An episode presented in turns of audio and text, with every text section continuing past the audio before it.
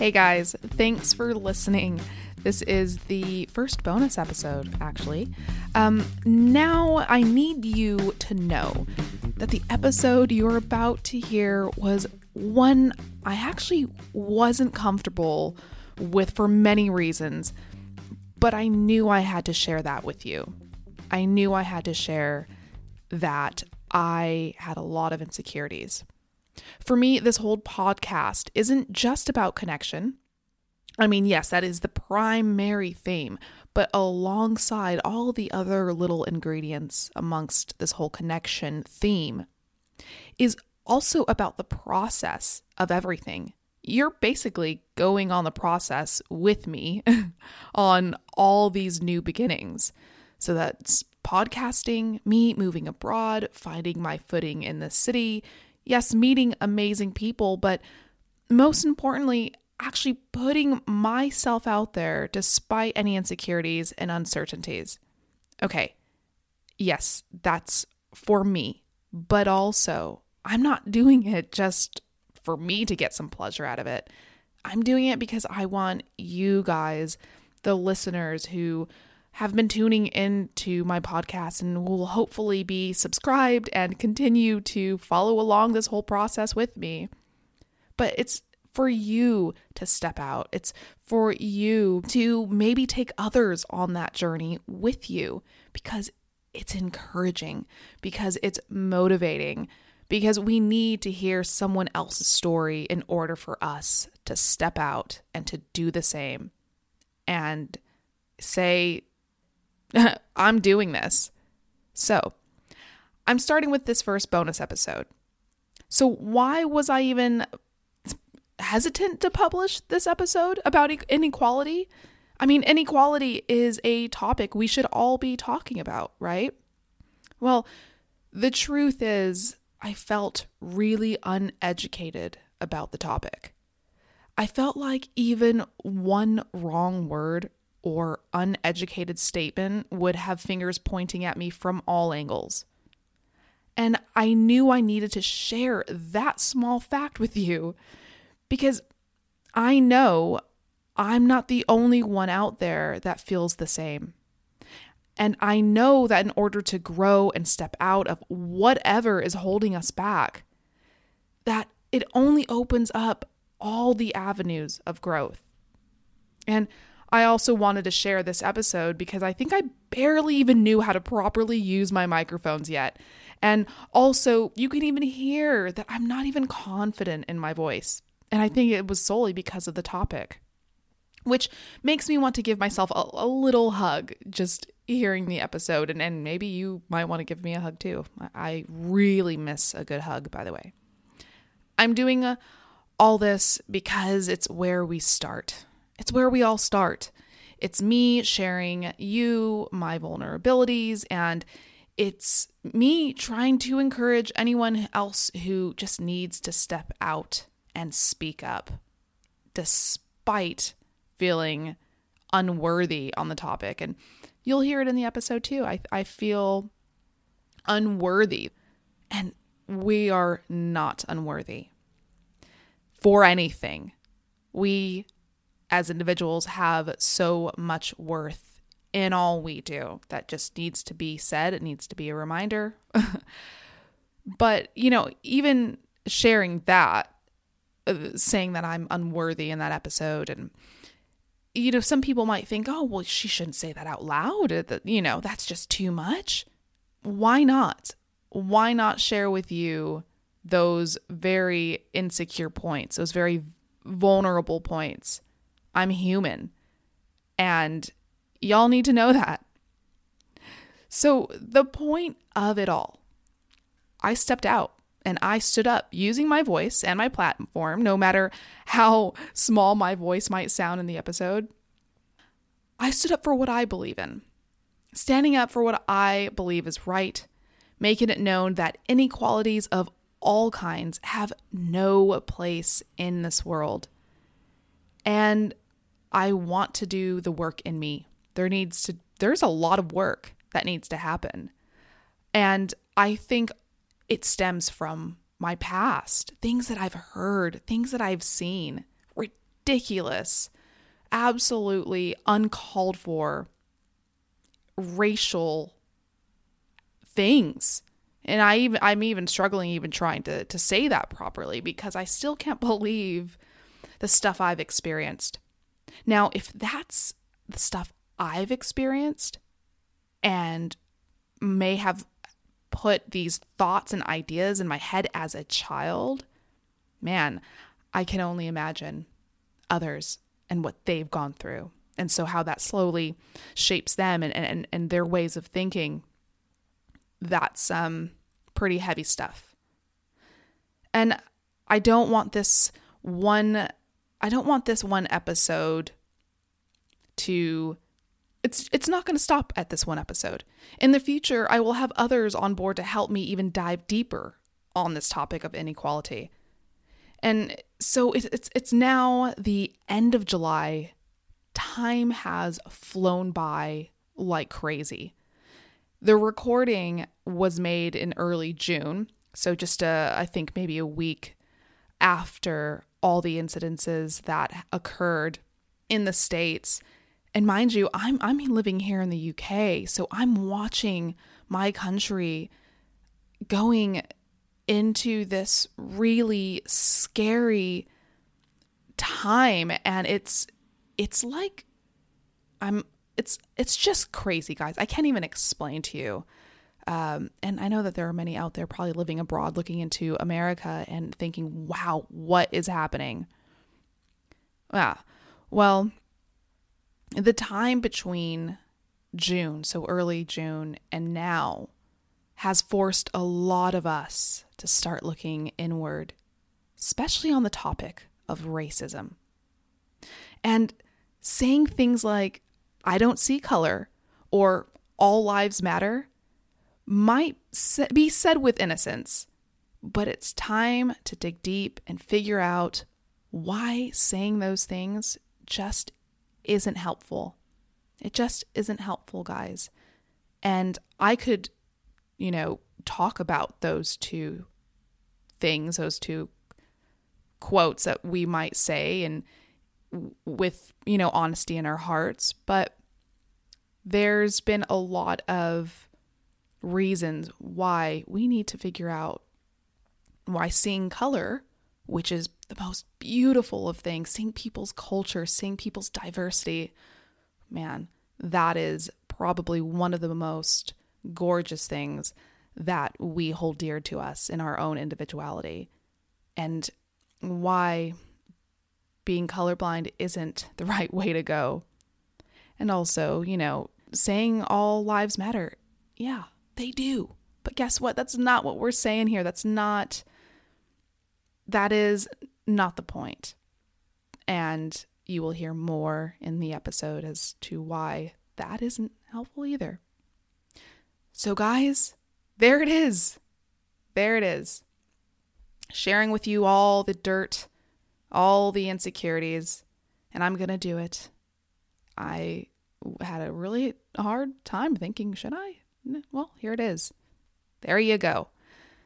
Inequality is not a trend. So when it's not on your social feeds anymore, when you're not hearing about it, when you're not seeing it on the news, for instance, it's still there. It's always there.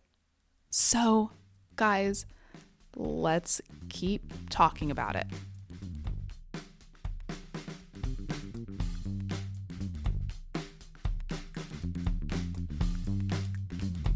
Hey guys, it's Nicolette, and thanks for joining me on It's About the Connection podcast.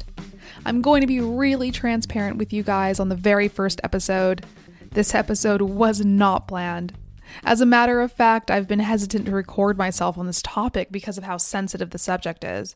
But when I started to get real with myself, I remembered how I've never shied away from anything sensitive, and I'm not going to start now. Besides, how am I going to host on a subject of connection if I can't be completely honest with my listeners and try to confront the very thing that may be causing disconnect in our world? Now, it's the first week of June and we're still knees deep in a pandemic. With lives lost, jobs lost, normality gone. But all this now is slowly seeming to dissipate and now trickled into another event that has been a constant reoccurrence for many, many years. The death of George Floyd is the final and last straw after the constant cases of innocent black lives being killed in different states in America. There is an uprising and a demand for change that should have happened years ago. I think we all know that racism and inequality of all sorts is still on the rise and we can no longer brush it under the carpet. We need to confront it, and the only way to do that is to seek out questions that make us uncomfortable and educate ourselves about structural racism. And I'm ready and willing to do that. Because just saying I'm not racist doesn't cut it. Ibram Kendi, who is a leader scholar of race and discriminatory policy in America, stated that he has written a book called How to Be Anti Racist, and it definitely has some very important points. He says that being anti racist isn't about who you are, but what you do. Brene Brown recently had uh, an interview with Kendi, and I love when she says this in the conversation she had with him. She said, I think that there are people that don't want to be in the racist category because there's so much shame attached to that. And they don't want to be in the anti racist category because there's so much freaking work attached to that. Now, I moved to Michigan when I was pretty young, right before middle school, and I left my uh, freshman year of high school.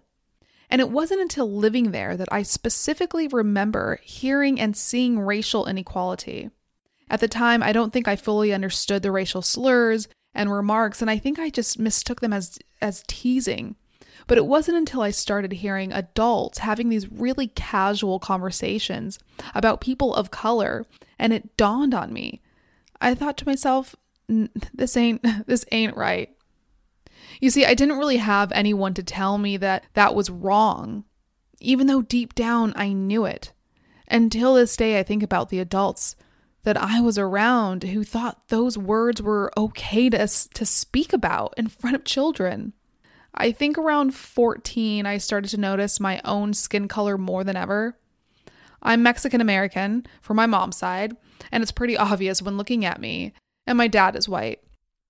And around that age, I started to hear racial slurs about my own Mexican heritage. And then, more than ever, my appearance was a topic of my insecurities.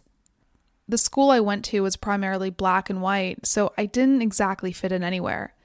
And that definitely showed through my adolescence. You see, children aren't born racist. I mean, of course we're not. It, it's taught to us. It's it's around us. It's overheard. And as I examine myself and as a as a Mexican woman with a white parent, I start to wonder if without knowing it, have I unknowingly benefited from racism? And it starts with that hard question. So I started to read more about white privilege and the deep dynamic of it. Now, white privilege doesn't mean your life hasn't been hard. It means your skin tone isn't one of the things making it harder. You don't get harassed for existing in public locations or feeling like people are watching you at like a suspect in a grocery store. Now, this leads me into standing with the BLM movement, the Black Lives Matter. It is a human rights movement calling for the end of violence and systemic racism towards black people. Now, no one ever said Black Lives Matter more than other lives. An example I've been hearing a lot is which is a great one is if a child hurts themselves on the playground and you bring them a band-aid, it doesn't mean the other children don't matter, but those other children aren't the ones hurting and need your help. I mentioned Ibram Kendi's book How to Be Anti-Racist. I was so intrigued and I researched a little bit more what that actually meant to him and how I can go on that journey to discovering it. He says what an anti racist does first and foremost is identify racial inequalities. A perfect example is when Social Security was created in 1935. It excluded domestic and agricultural workers, the majority of whom were black. While the Social Security Administration denies racial bias was a factor in that decision, it still meant that black workers had less opportunity over the course of decades to accumulate savings and wealth compared to white workers. Other policies that disproportionately provided tax funded wealth building opportunities to white Americans produced similar results for black Americans. Now, there are so many of these inequalities that I have yet to learn. And one of them, and a topic that has been brought up more, uh, at least the word systemic racism, has been brought up so much more than I've ever heard in the past. And for very good reason. It is a thing and has been happening since the very beginnings. So, as I was doing some more research, I stumbled upon a website called Race Forward, and they provided very straightforward eight part video series that shows how racism shows up in our lives across institutions and society. They're in wealth gaps, employment, housing discrimination, government surveillance, incarceration, drug arrests, immigration arrests, infant mortality. So, one of those examples, we'll talk about housing discrimination. What would you call it if a lifetime of legal segregation followed by decades of pervasive racist housing policies still, till this day, disadvantage Black people in almost every aspect of life? Because where you live can decide everything from how safe you are, to what food you eat, to the quality of your health care, to the quality of your job, and to the quality of your children's education. The other example for systemic racism is immigration policy. Have you ever wondered why, even though undocumented people come to the US from all over the world, the faces of undocumented persons is always assumed to be from Central America or South America? and our heavy handed enforcement policies that ruin lives and tear families apart every day are focused almost entirely on the southern U.S. border and the Hispanic people of color who cross that border. Both of these are systemic racism. It's a very heavy conversation to have, but I believe that 2020 has had an enormous shift in our world. It can be very, very negative, but we can flip it and make it into a positive a positive that forces change. Within the very beginnings of the first year, we've had Australia deeply wounded by fires, and the pandemic has caused everyone to stay away from friends and family, which has also caused vulnerable people to have to deal with heavy emotional issues that they never had time to deal with before. And now this. And now we're dealing with a reoccurring theme of racial injustice, and it seems to be never ending. But you know what? I do believe that there can and will be a stop to it. But that's only once we start getting uncomfortable with ourselves and consider ideas and, and biases we may have held. One of my close friends who lives in the States shared with me that she's been having real conversations like never before with her husband, being a minority, and she's not. She also had very real conversations with her son, which I hope we can all remember that it starts with the kids. It starts with us educating them appropriately and giving them all the useful knowledge that they need to go into the world knowing that we are all equal. But what stood out to me was she admitted to some of her own biases that, that she's held and didn't realize she had. And I'm also absolutely guilty of that. I believe that these heavy conversations are happening so much more now than ever. But the truth is, it all begins with the heart. It's a lot of heart work, guys. It's a lot of digging and redigging for months and years. Change doesn't happen overnight, but we do have it in us to make that change. And it's not until we get real about ourselves and the past, of the ways that we used to think, and then being willing to relearn and listen deeper so that change can come into fruition. It's also important to remember that we're all interconnected. As much as we are individuals with amazing diversities, we can use that individuality to educate each other, to encourage each other, to stand united. So let's do that. Thanks so much again for listening, guys, and let's stay connected.